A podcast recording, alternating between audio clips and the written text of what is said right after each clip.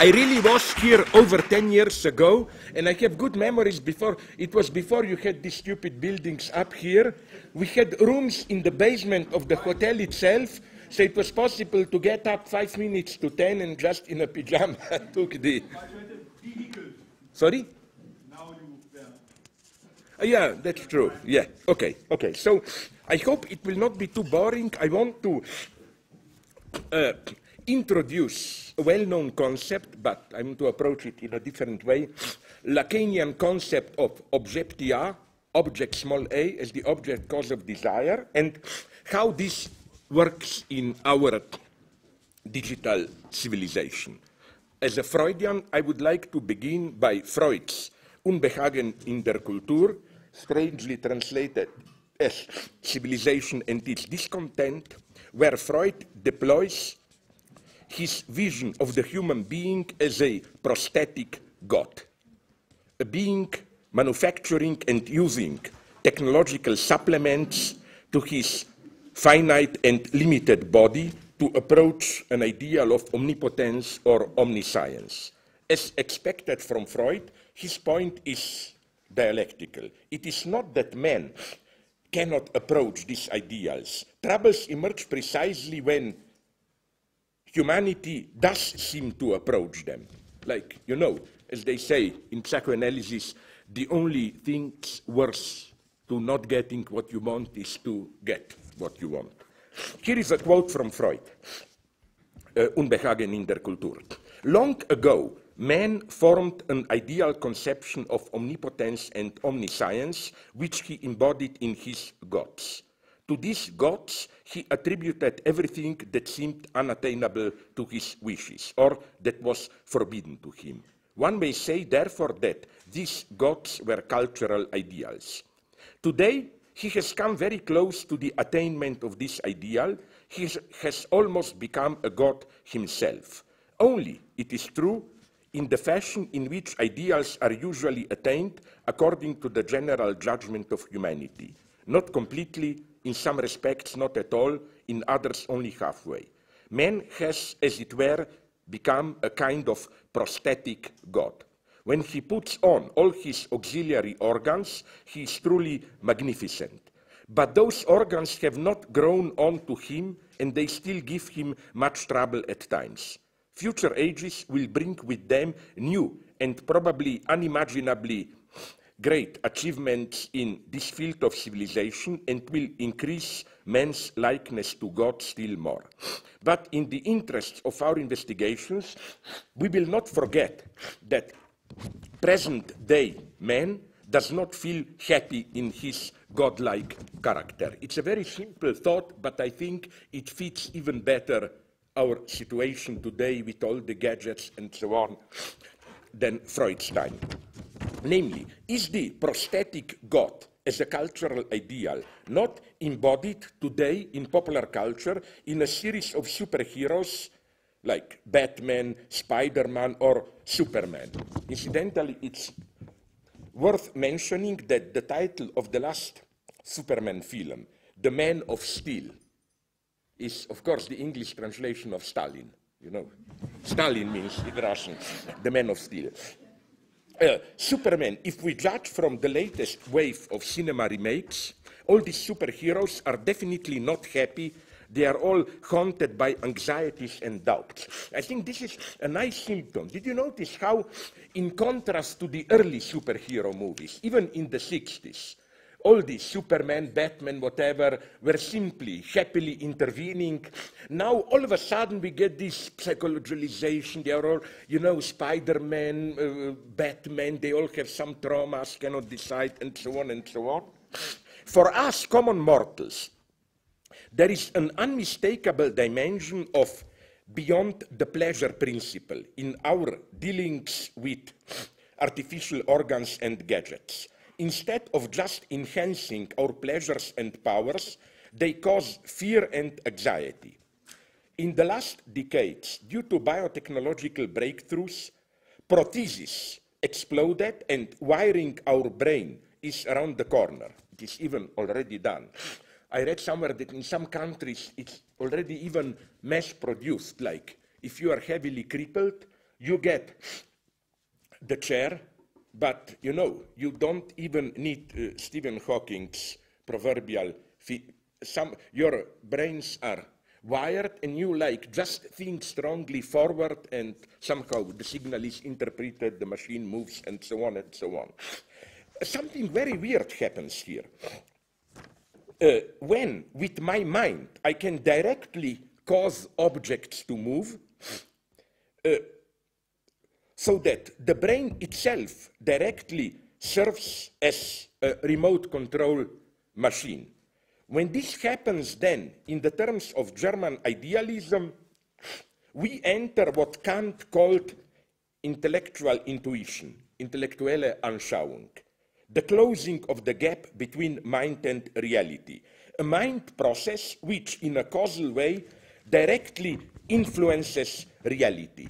For Kant, who insisted on human finitude, only this is the de definition of the divine infinite God. We humans, we live in a gap between inside and outside. God thinks about something, he can directly actualize it. Uh, but the problem is that, as we learned from Kant, as well as from Freud, this gap of finitude is at the same time the resource of our creativity. The distance between mere thought and causal intervention into external reality enables us to test our hypotheses in our mind. So, as Karl Popper put it nicely, the whole point of experiments is that we let hypotheses die instead of ourselves in experiments. So, this direct short circuit between mind and reality implies the prospect of some radical closure. You know, like when your mind is directly wired to reality, you think it happens. The problem is that, again, we lose the very gap which defines us as humans. Our basic experience of human identity is I'm here, reality is out there. And okay, it may appear wonderful, you know, I think about moving an object moves. The problem is that, as they say, what goes out goes in. That is to say, you can also have a machine which steers your brains directly. And I will not bore you with old stories which I used already here years ago, just to mention one which really fascinated me. Some guys in New York and also in Germany, I know them, they sent me a video they did a wonderful experiment, which brings pleasure to my totalitarian mind. they uh, wired a rat in the sense that through computer, through steering, it's very elementary, but it works. They wired a rat so that you can, from outside, import into the rat these simple signals, run forward, turn right, left. And then you have a live rat running around in a cage. You press a button, a rat turns into a remote control toy. You can literally steer it. It's very primitive, but it works. Why do I find this fascinating? When I met these guys, uh, we immediately, all totalitarians, understood each other. They told me they don't care about rats. What interests them is the following. If you do this on humans, which probably they did it, they just don't want to publicize it. How will we humans experience it? And the result is pretty terrifying. It's not because this would have been the easy way out that, let's say you have, you Wolfgang, the master, I think I walk around here, you press a button and you steer me. It's not what you think that I would all of a sudden feel some foreign power took me over. No, the horror is I would still thought that I'm acting spontaneously. I wouldn't even experience it as being, uh, as being steered. This is the new, let's call it a point of apocalypse. The apocalyptic process will reach its zero point when prothesis will no longer merely supplement the human body and brain, uh, but they will, in a way, supplant it leaving behind the notion of human being as a worker whose know-how enables him to use prosthetic instruments. Sorry. Uh, uh, so uh, the problem is that with such an increase, the prosthesis is no longer experienced as such. Here, nanotechnology enters. You know, it's easy with all this external wiring where at least you are aware of the machine outside. And this is why, for example, even some friends of mine who have to do dialysis claim that you get used to it, but at the beginning there is something terrifying in it, like you see a machine out there and like your life depends on it. But the problem is that even, you know, with nanotechnology, more and more these implants will be invisible. The, what is already happening, and I, sorry if I repeat myself a little bit, I improvised about this in my class here already. What fascinates me is that we are approaching, we are not yet there, but we really are approaching, uh, closing the gap between virtual digital universe and reality. Today, we still mostly live in this idea like with sex, you know. You either uh, do it with a real person or you play games, sexual games on the screen or whatever. But uh, a machine developed by some, I always forget his name, maybe it's my spontaneous racism or whatever, an India gun at MIT guy developed a machine which is still very primitive. Like it's on a, you have a camera, you have a receiver, cell phone, a projector, and all this is then, you are connected to some supercomputer. It works out. When you look at something, the camera also looks at it, and the camera is programmed to recognize many objects. Then, from the computer, it gets feedback, so you get immediate information. Like, I walk along and I see a building, let's say Empire State Building, and I look at it, and all you need is just some kind of a flat surface Instead, you where the projector immediately, it's done in less than a second, projects onto it basic information about that. Uh, you know, it was built in, I don't know when, 33, 34, blah, blah, whatever you want. It works with books. You show a book, it's immediately projected onto it uh, the, the, the reviews of the book, or you show a plane ticket, it immediately tells you this plane has a delay or whatever. The catch is, you see, that it's no longer virtual reality is here, real reality is there. The real uh, virtual dimension is directly projected onto real reality. Why does this sound so strange? And you can imagine a nasty, dirty guy that I am. What was my first idea?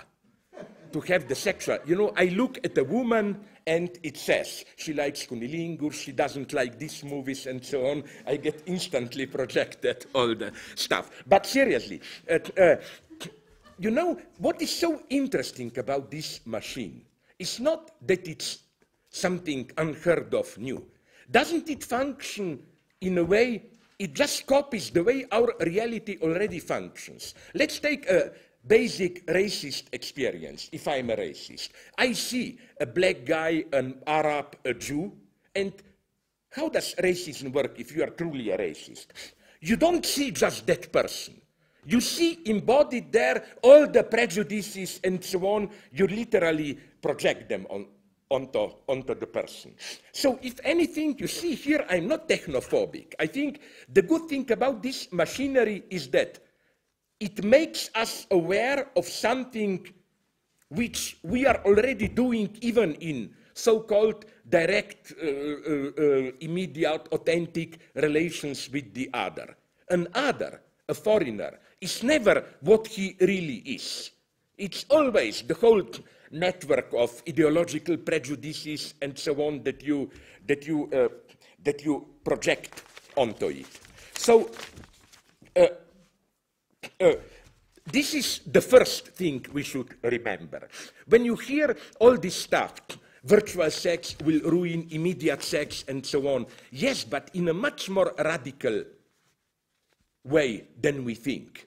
The lesson of virtual sex is not, oh, once there was an authentic sex, No, it's that there never was an authentic sex.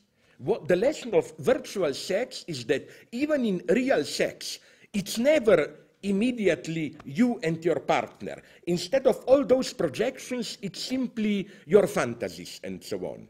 You are attracted, you know, this is the basic, I will not go into it, we all know it. Psychoanalytic lesson. Fantasy is not, sorry for being vulgar, I want to sleep with that woman. She is minimally rational and knows never with a guy like that, so I don't have a chance. So I fantasize. No, no. Fantasy is an answer why, in the first place, do, do I want to have contact with that woman? It provides the coordinates of my desire. So uh, the lesson is rather a denaturalization of sex. Human sex, it's never just me and the partner. It's always in non-authentic sex. I'm an old romantic, I still believe in authentic love and so on. But in a non-authentic sex, very naive difference, but let's, uh, I still maintain it, let's not uh, uh, lose time for that. Uh, it's like the structure is masturbatory in a way. I use the other as a masturbatory prop to enact my fantasies. And I'm here very old fashioned. I think there is something called authentic love where you can reach uh, beyond that. But let me go on. So, this is one way to fight uh, technophobia. No, I think that the lesson is much more radical. It's not once there was natural sexuality, blah, blah. No, we just became, you know, here I'm a little bit an opponent, although I greatly appreciate him, of Bruno Latour and his idea uh, we were never really modern. No, my answer would have been we were always already modern. We just didn't know it. It's the same formula as Lacan's, who claimed that it's not only that God is dead, he has this beautiful paradox that the lesson of psychoanalysis is that God always already was dead, he just didn't know it. to remind him. Okay, that's the first thing. The second thing, which is absolutely crucial about uh, new technology, is that, you know, this primitive idea, technology today wants to play God, we want to become all powerful, totally dominate nature, and so on. It's how can I put it in naive empirical terms? It's totally empirically wrong. This is not the technological dream today. It's something else. Today, science wants precisely to be surprised. For example, to create an artificial intelligence which will, as it were, start to act on its own and surprise us. Here, a nice point was made by a guy whom I really appreciate, Jean-Michel Dupuy, a French uh, uh, uh, theorist of catastrophes, who also teaches in Stanford, and my friendly advice, maybe you should try and get him. He really, he's a Heideggerian, basically, but very good in uh, uh, modal logic, catastrophes, and so on. And he says this, quote from his, one of his texts. How are we to explain that science became such a risky activity that, according to some top scientists, it poses today the principal threat to the survival of humanity? Some philosophers reply to this question by saying that Descartes' dream to become master and possessor of nature has turned wrong, and that we should urgently renounce this uh, hubris, be master of nature. They understood nothing.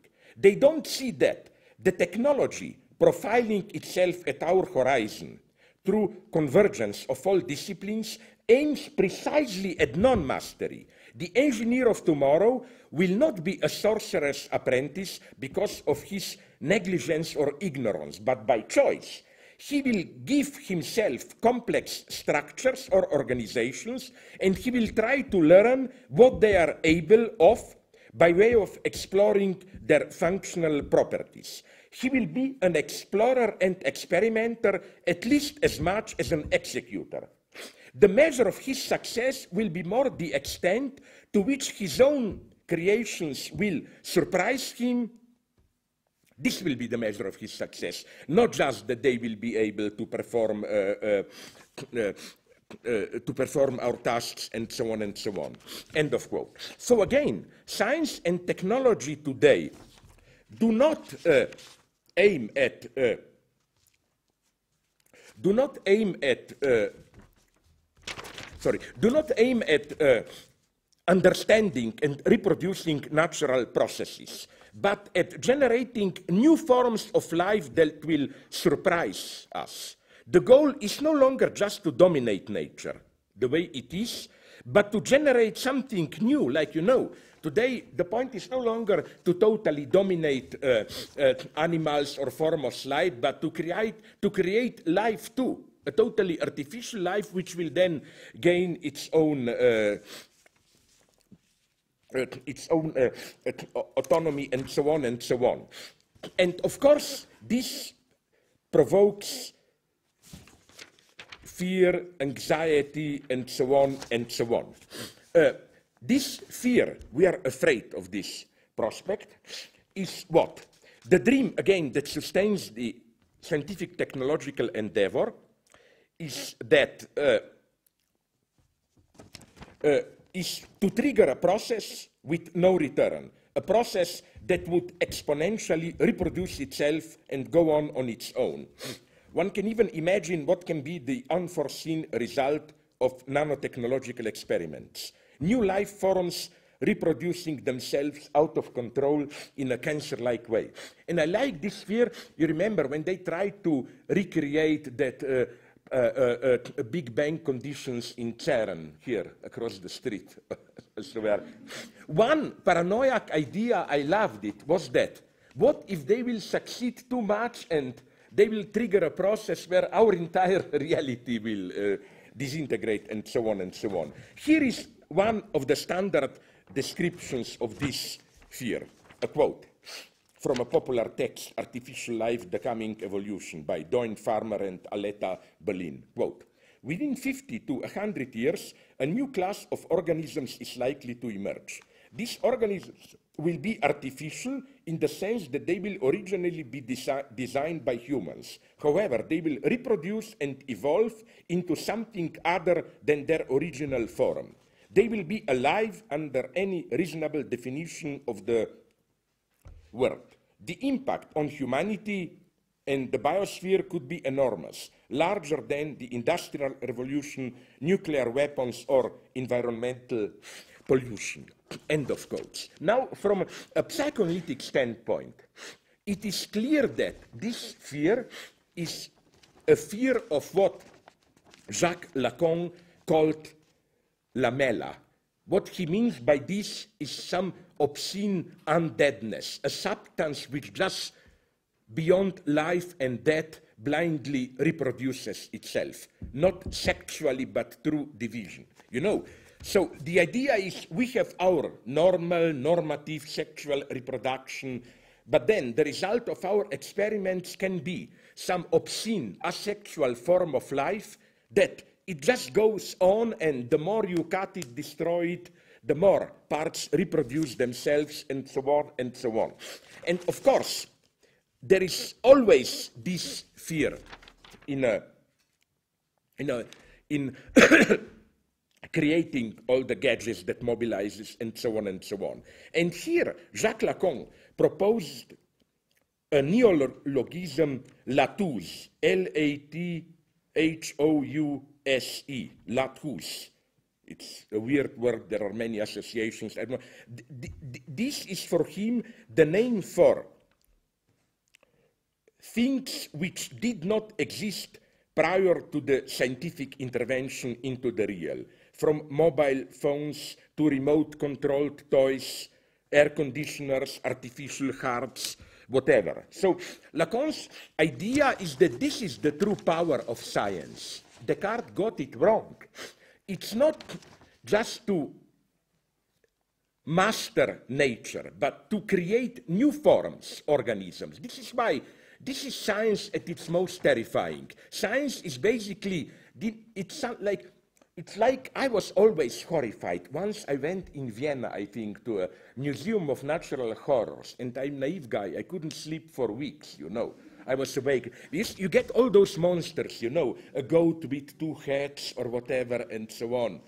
This is science, precisely this unheard of uh, objects. these excessive objects which, all the gadgets which, they have three features. First, they, they are what drives our capitalist explosion. Basically, today, all capitalist explosion today is based on producing these prosthetic gadgets which enhance our abilities. And it's already done, this move towards that machinery. I, I, I read now that Google is already putting so Google glasses, no? Where again, it's more immediate, immersion of reality and the virtual dimension and so on. So we have a market economy, a surplus there. We have scientific real, surplus object, non-natural objects. And we have the libidinal surplus, a surplus enjoyment, unheard of enjoyment. Like, you know, the problem, of course, is with all these protheses who needs real sex and so on. So uh, this excess, now this is the introductory part, Lacan's name for this excess is what Lacan, Jacques Lacan calls object small a, l'objet petit A. Now, let me make a little bit of a detour what Lacan means by this. I will be very precise and give you a simple erotic example. It's confidential, but it comes from the other part of the world, so it's not too bad. Uh, uh, uh, basic definition of object A would be the imperfection that works. Like you, when you, this would be, I think, what Lacan calls objet petit a, object small a at its purest. In a person, something that is a sign of imperfection, but if you take it away, you lose everything. You know, you don't get, for, let me give you the example. It happened, I will not tell you which country, to my psychoanalytic friend there, who told me that a voluptuous lady who was his patient told him how, when her last lover first saw her fully naked, he told her that with just three, four kilos less weight, her body would have been perfect. What's the catch here? It's totally wrong to think, okay, let her go through a diet, lose two, three kilos, and she would be perfect. No, she wouldn't. That's the catch. Only with this little bit overweight, the illusion is created that she is almost perfect. But if you take it away, she would probably be just an ordinary lady. You know, it's the excess which disturbs perfection but creates precisely you know, the paradox is that uh, it's an excess of imperfection. But if you take it away, you lose the very perfection that it disturbs. Uh, uh, now I come to a little bit more of a theory. I rely here on my good friend Mladen Dolar, whom I follow here, because I claim that this object A, this disturbing excess, has a precise function it's the weak point, the symptomal point of classification. And we all know that from Plato onwards, the problem of classification is always where things get complicated. You know, Plato already has this problem if you classify things with the ideas, but what do you do with vulgar objects like sheet, dirt, and so on? Is there an idea of sheet, of dirt, and so on? And precisely, I claim dirt and waste is a good example of the paradox that I try to describe, because I don't know how it is in your country, but the paradox I'm describing exists in the United States, in England, and in my own shitty country, Slovenia. It's that, you know, with all this, I always violate it. I think it's just a pedagogical bullshit. You know, all this uh, all this, how do you call it, uh, um, um, with waste that you, uh, you have to separate different forms, you know. You have, for example, one bin for, uh, you have uh, one bin for, one basket for plastic object, paper, organic waste, but then there is always something that doesn't fit into it all. So you have this, this, this, and then you have and this is crucial, one particular basket where it says general waste. And that's the necessity. In what sense? Let's do a little bit of a dialectic of classification. Okay, our teacher here is the greatest, Kierkegaard. he proposed in his Fear and Trembling the most famous example of a crazy classification. Maybe you know it. I quote A wit has said that one might divide mankind into officers, serving maids, and chimney sweepers. And then he praises this classification. You know, so of course, this is not just confusion. The logic is very precise. Officer is man, maid, serving maid is woman. In male chauvinist universe, they would have been the ideal couple. But then you have the objet a, the intruder. You have the chimney sweeper. And you can imagine him doing all possible things. With my extremely dirty imagination, you can imagine what I, how I imagined it. That the first to make love, they forget about contraception, and then the chimney. I will not go. I will not go into it. No, but uh, so again, what is the paradox of this classification? Where is the logic of it? It's precisely a proof that, in a proper Hegelian dialectical sense, an antagonism is precisely never a binary opposition. The point is that what in psychoanalysis, social sciences, we call antagonism, it's never we have just two. We have two, but for the two to be antagonistic, you need a third element to confuse it. Like even in class struggle, a true orthodox Marxism does not say there are only two classes. No, there is always either what Marx called or Hegel called Pöbel, rebel, or Lumpenproletariat, or for uh, the fascists, the Jew, you know, some element which, this, and it is this element which stands for what the failure of classification. Now, in Marx, here I follow Mladen Dolar, he introduced even two types of this paradoxical classification. The first one is when in Capital he talks about market exchange between worker and capitalist as, I quote Capital, the very Eden of innate rights of men. There alone rule freedom, equality, property, and Bentham. You know what's the joke of Marx? He takes the great, the chimney sweeper is Bentham here, no? That is to say, he takes the great, uh, he takes the great formulas of the French Revolution and adds a disturbing element. Bentham, Bentham, you know, the philosopher of egotism, utilitarianism. Of course, what Marx wants to say here is pretty simple and clear.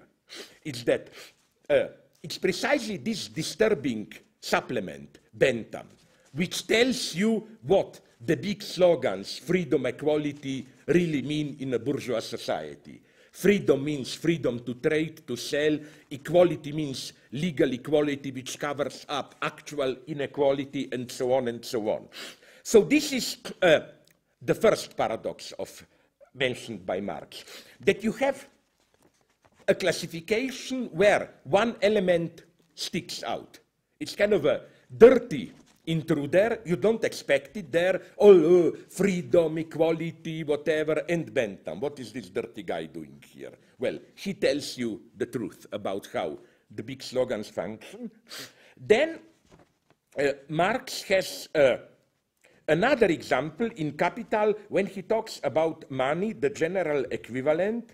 He says, I quote, it is as if alongside and external to lions, tigers, rabbits, and other animals, which form together the various kinds, species, and so on of the animal kingdom, there existed in addition the animal, the individual incarnation of the entire animal kingdom.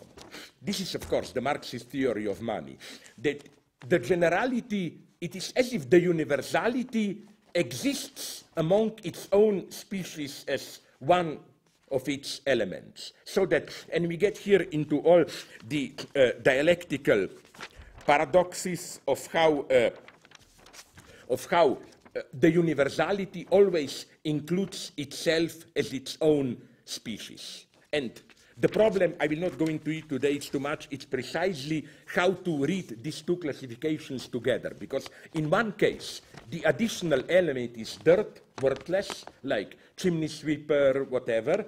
Bentham, the vulgar. In the other case, it's the most noble. Like uh, you have one element which immediately gives body to uh, universality.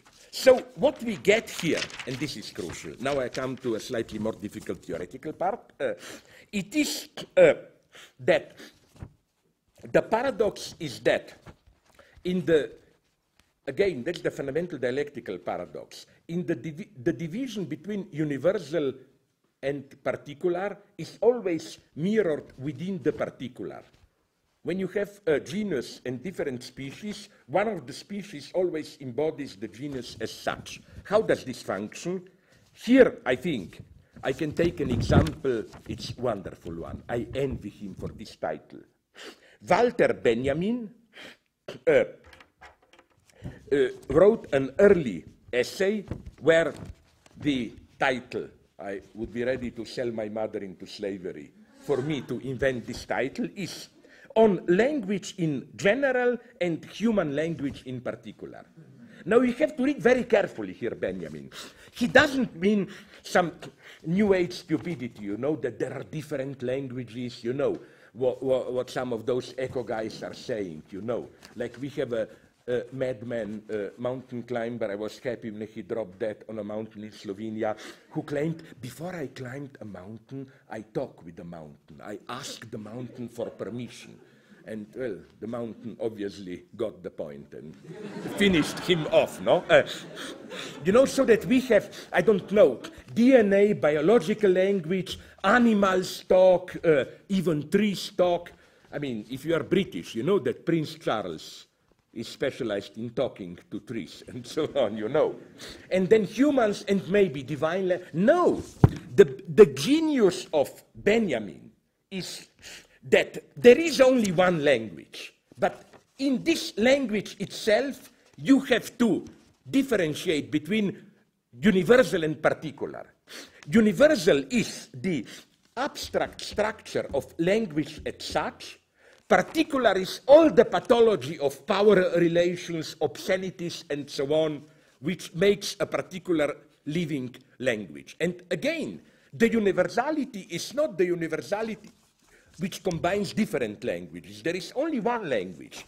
Let's say, okay, German is a bad example because what they speak here in Switzerland, no normal, decent German understands. It's the same, I think, for East Germany. Isn't there a, that the Saxon dialect is so strong that in West Germany they told me this anti-Ossi joke. What's the difference between a Turk who lives in Germany and the Saxon guy? That the Turk speaks much better German, you know, and so on.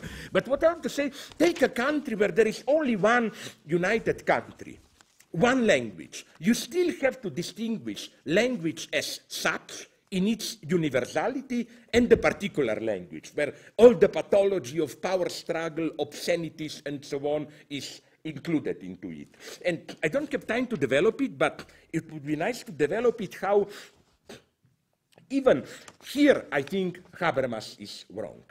He doesn't take into account this gap, and he thinks that language as such in its universality can function in a directly normative way regulating our actual, but that's another topic. What I want to elaborate now is this gap between universal language as such and all the pathology. This is absolutely crucial. And it brings us back to objet a, which is the excess of this language in particularity. I want to make the starting point, my starting point, a simple observation which I took from my uh, uh, Austrian friend Robert Pfaller, philosopher. Remember your most intense forms of enjoyment, like smoking and drinking hard liquors. Remember, if you are honest, how you learned it. It was at the beginning, and that's crucial, it was not pleasure. You know how it usually happened. You had, when you were seven, eight years old, a friend, maybe a little bit older, who told you, you need, did you see the adults are smoking this? Would you like to try it? You did it, and uh, the first reaction was disgusting. It's the same with hard liquor, drinking, and so on. These are all learned pleasures. If you want just pleasure, you drink some stupid fruit juice or milk or whatever, you know.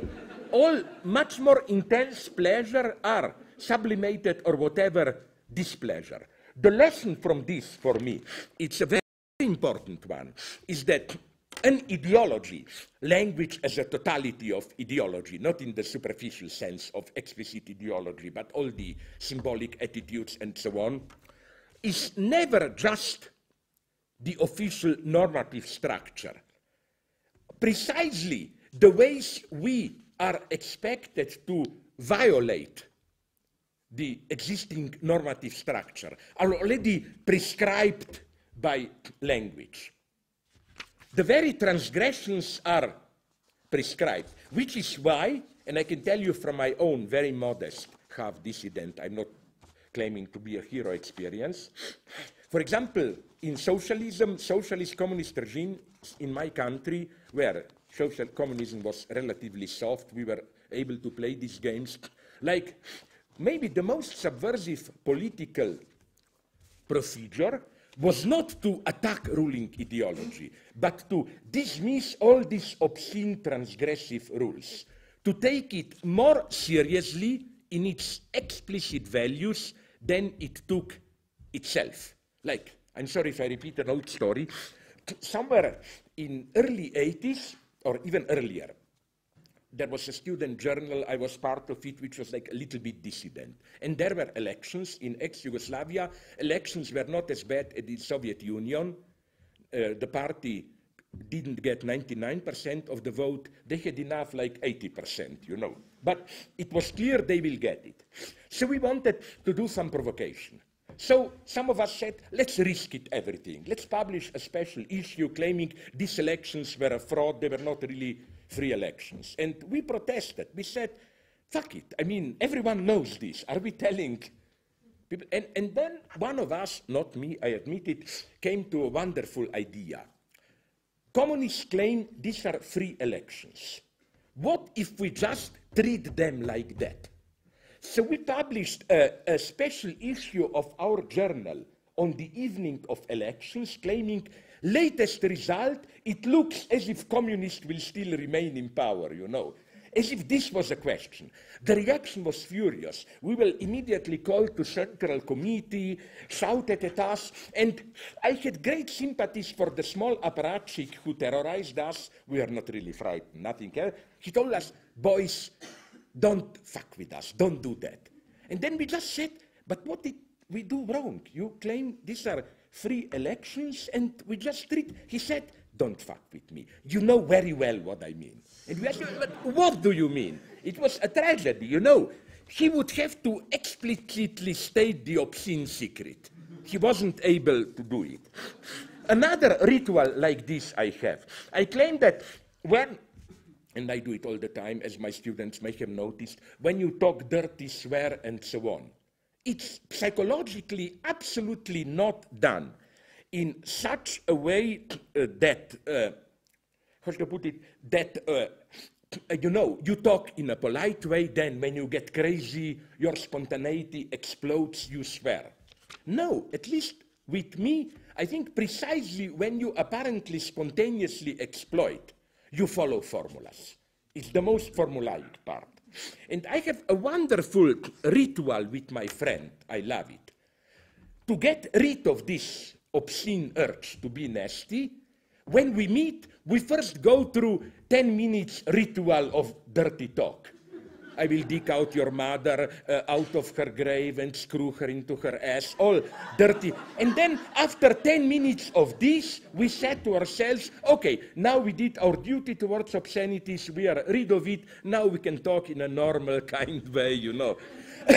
I like this reversal, how the very obscene excess, we experienced it as the most automatic learned part. We have to get rid of that, that we can be spontaneous, kind people, and so on and so on. So, uh, uh, what I want to say here is that, and now I want to give you two tragic examples, much more serious of this, of how precisely the transgression is the most codified way. Uh, maybe you already know the story, but it's really tragic. I double checked it two cities in North American continent. First, Uh, uh, um, first, it is Ciudad Juarez, you know, just south of El Paso. It's uh, one of the world capitals of this fast collecting. They get uh, raw materials or elements from some Chinese gulags, I don't know where, and then they just put together the products, ship them on the American market. So they need a lot of unskilled labor. So you have there thousands of young single women working there. This, of course, is an affront to male chauvinists. So you get there something which is really terrifying. You get uh, a couple of dozen cases every year ritualized brutal murders. You get a, a, a, a girl is kidnapped, and I mean, even I, with all my tasteless jokes, I reach a limit there to tell you. She is first gang raped by some 50 guys, then he is slowly killed, first with scissors, they cut off her breast. It's really disgusting. But you know what's crucial here, and that's the tragedy? Police is always ready to emphasize the brutality. What police tries, police which is corrupted there, what it tries to obliterate is precisely, as it were, the cultural dimension. That this is not a spontaneous orgy, it's a precisely ritualized procedure. What, and what the police, you know, what's so tragic is that the only person punished no perpetrators were punished, although everybody knows who they are. The only person punished was one mother of a girl who inquired into it too much. But police tried to dismiss each case as, oh, probably it was a dysfunctional family, father raped her, alcoholic, and so on. So this is what I found. You see, it's not we are on the surface civilized and then some barbarism explodes. No, barbarism is structured through culture totally. Now you will tell me, okay, I am a white racist, you know, haha, making fun of poor Mexicans. Ah, ah, ah, let's go to the other side, Canada. Vancouver, the most civilized city. You know how Canadians like to boast, to boast. We are like United States, dynamic, but with European civilization and so on. Friends told me there that near Vancouver you have a big uh, reservation of natives. And it's a regular sport of young guys from Vancouver to drive there, kidnap a Native American, Indian, whatever you call it, I prefer Indian for precise reasons, girl, again, gang raped, killed, and just dropped there. Not one of them was arrested because, although it's a ritual, police systematically treats it as individual family, or probably the, her, her, her family, they were drunk addict, drug addicts, whatever. Again, what I find interesting is that what is systematically ignored is not the brutality of the crime, but the obscene, of course, cultural dimension of the crime. And incidentally, if you want to be a real leftist, uh, many things can be said here about Canada. because, you know, Canadians also like to boast how, for example, towards Indians, they were much more human than Americans. Fuck it. I learned that even today, to, from almost half of the Native American families, children are taken and put into boarding schools like blah blah blah they don't have proper education in the family family is dysfunctional. And now what i'm giving you is not some crazy lunatic leftist data. These are official data of an inquiry from canadian parliament. You know in these boarding schools and we are talking about boys and girls from 6 7 to 15 years you know what is sexual exploitation rate? How many of them are raped? 80 percent and we are talking about today. No, it's nice to talk, oh, this was somewhere in the dark 40s, 50s. No, today. And I think that this is the first task of a radical criticism. To see how all this particular, you know, our culture is not only the official Christian, whatever values, all these obscene phenomena are part of our culture. In the same way that pedophilia is part of Catholic identity and so on. And here I will give you the last example, then I do some concluding remarks on theory. Uh, in Turkey, it's a nice example of how this obscene supplement is part of. You know that the big hero of Turkey, although now his glory is undermined is Kemal Pasha Atatürk, you know, the founder of modern Turkey. Okay, his official image was ascetic like Stalin, you know, ascetic leader, works 18 hours per day for his country and so on and so on. Then there was a myth of him that in reality he is a super macho seducer, that he screwed the wives of all his ministers and so on. But now, okay, maybe I'll be arrested when I go next time to Turkey, but my friends from Turkey told me this, that all historians know that this is not true, that in reality, at least from mid-1920s, Ataturk was totally impotent, and that the most he was able to do was play some soft games of masturbation with small boys and so on. So uh, there was then, that's what I like, an extremely obscene thing that happened. Uh, still in Ataturk's time, after his death, but when Ataturk was still totally sacred.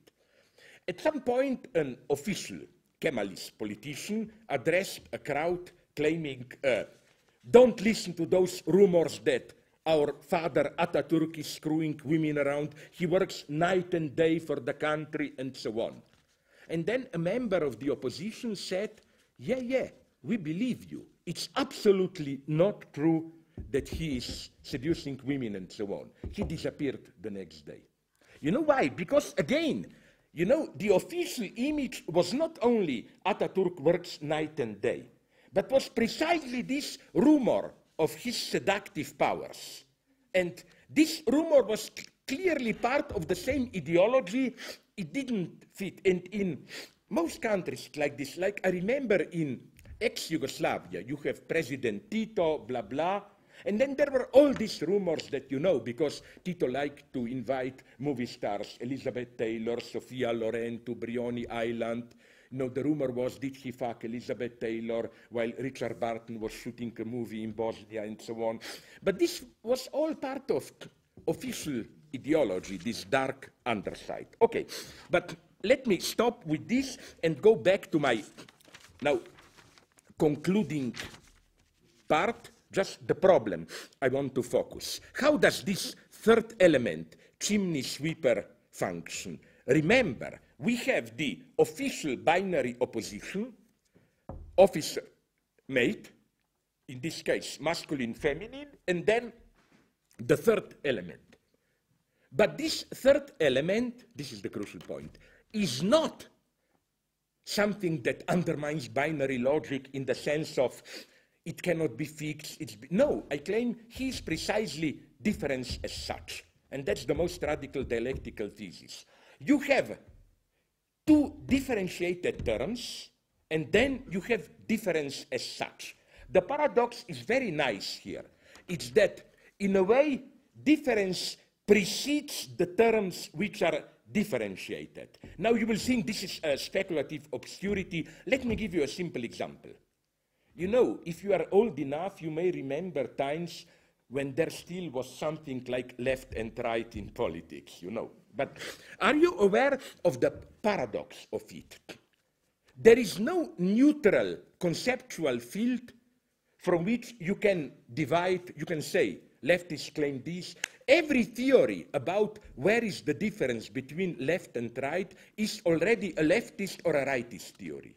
You know, because if you ask a right winger, what is the difference between left and right? you will get a totally different answer than if you ask a left winger. A left winger would have said probably something like this There is a radical antagonism in a society, and the right wingers proposing their proto fascist organic image are trying to obfuscate the antagonism. The right winger would have said, like a fascist right winger, society is an organic whole, and we have on the margin uh, Jews, foreigners, whomever who disturb it. You know, but you see the paradox. So we have a difference, a strong antagonistic opposition. But each of the two poles of opposition already mystifies the difference as such. You cannot formulate difference in a neutral way. And this is antagonism. This is why you need an additional element. It's so clear, for example, in fascism, where the additional element is a Jew. a Jew may appear to obliterate difference because in anti-Semitic, I'm talking, of course, not now of real Jews, but, but of the role of a Jew in anti-Semitic mythology. A Jew, already, if you analyze the prejudices, what's the anti-Semitic image of the Jew? It's precisely the combination of opposites, no? Jews are at the same time dirty, you know, they don't wash, they fornicate too much, and too intellectual. Like even some of my American friends, I didn't know they're secretly anti-Semitic. How can you compete with this Jew? We go out, have a beer, they study all the time and so on. It's wonderful how the Jews bring, you know, on the one hand they are too intellectual, they study all the time, financially speculate, work too hard. On the other hand, they don't wash, they are dirty, they seduce our women and so on. Uh, the Jew is, as it's clear in fascism, the dream of fascism is pure binary opposition, organic community of the leader and his followers, and then the Jew from outside introduces antagonism. But you see what this means. Jew is difference, antagonistic difference as such. And the problem is precisely today, more than ever, what is this antagonism? How to define it? It's clear that all designations were all left from somewhere 60s tries to formulate a new antagonism, and I don't think they find a way. You know, you have like Toni Negri attempt, multitude, or pre uh, precarious intellectual workers, and so on and so on. So what's the problem here? I will just to conclude, because, yes, exactly one hour. I will give you my last example from a book that I really advise you to read. It's a historical book, Paul, fuck it, I don't know how to pronounce it. F-U-S-S-E-L-L. Fussell or how? Uh, okay, he wrote this guy a book called The Great War and Modern Memory. It's an excellent book about the ideological impact of the First World War, of how it was such a shock that the only way to symbolize it was to resuscitate all, even medieval mythology. Like this is where T.S. Eliot's Wasteland comes. The way uh, the, the battlefield, all those uh, waste area between the front trenches and so on, was in England systematically equated to Knights of the Round Table, Search for Grail, Wasteland, and so on and so on. And what I like in this is the myth, paranoiac myth that this war gave birth to. For example, one of my favorite myths is a guy, remember his name, called Reginald Grant. He wrote a book, SOS. He was a kind of a pro-British Stalinist.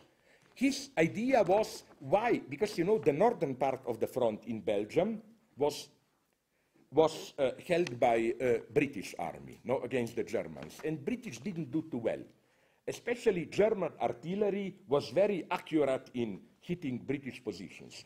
As a good Stalinist, he said it's impossible, Germans couldn't be better, so there must be traitors here. And they immediately located traitors. These were uh, Belgian farmers who were pro-German. But now comes, it's wonderful. Uh, he, this guy, uh, in his book, which was a big bestseller, gives three procedures alleged, of course it's fantasy, of how Belgians, just farmers, just behind the front line, and the front lines, it was really a crazy war.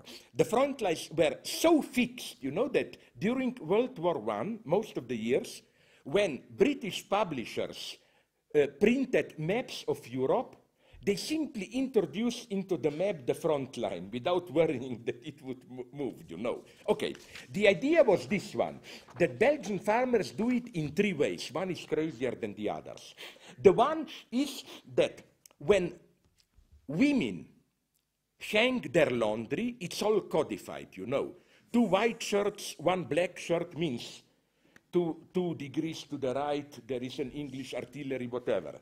The second one is, it's even better, that uh, if you look at church towers, the clock, uh, the, the, the, how do you call it, the watch hands uh, are, uh, are, are, uh, are showing wrong time, which gives a codified message, you know, like if it's uh, at five past noon, but it says 10 past noon, it means five is difference, five kilometers to the right, there is an English battery. And my favorite third one, if you know Hitchcock Foreign Correspondent, the most famous scene is uh, the guy pursuing a Nazi uh, traitor comes to a countryside and then everything is idyllic, windmills, and then a guy says, do you see something strange? That windmill is turning in the wrong direction. And this, Hitchcock took it from here. This was one myth that Belgian farmers signal with the wrong direction. okay, but these are jokes. But then there is one great, I'm tempted to say almost communist, Leninist legend, which probably it wasn't true. But it's a beautiful legend, and it happened on both sides of the front. It was an absolute myth. You know, it was like this. You had trenches, second, and in between there was usually, I don't know, from, from 500 meters to two miles, crazy, totally destroyed land with old trenches, old uh, uh, shafts uh, underground caves, and so on. The myth was that down there, people live deserters from all sides, half crazy deserters who live in brotherhood. They sing crazy songs. They only come out after a battle to steal food and clothes from dead soldiers. And it was such an emancipatory dream that, and the idea was then that in the night they shout like crazy, you can hear them. There is absolutely no proof that this existed. But it's a beautiful emancipatory dream, I claim. Because they were the true Leninists. Screw war, it's not our conflict, brotherhood, and so on. Uh, uh, this is how you fight ideology. What I want to say is that something like this we need today. They were, if you want, the chimney sweepers, you know. The idiots were fighting the official duality. They were the chimney sweepers, and they stand for the true difference. They were the one who really made difference. And that's what we need today. With all the struggles that we are confronted with that media tells us, like, for example, uh, fundamentalists versus Western liberals, where things are getting crazy.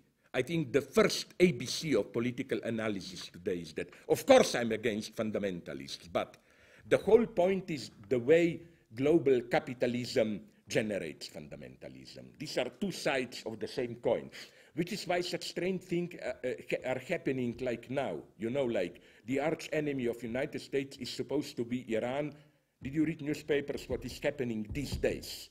Iran and United States are coordinating military acts to, to fight the Sunni. So what I'm saying is that the big problem today is to define a difference which really matters. You know, to find the chimney sweepers who embody the real difference. Otherwise, if we accept the official media struggle of permissivity, multiculturalism versus fundamentalism, and so on and so on, we are lost.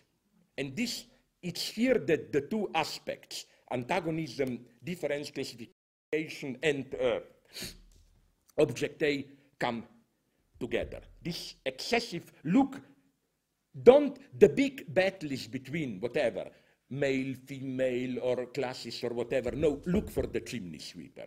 Or, when you have a war, look for the madmen in the middle who live beneath. Well, fuck it, I'm finished. Thanks very much.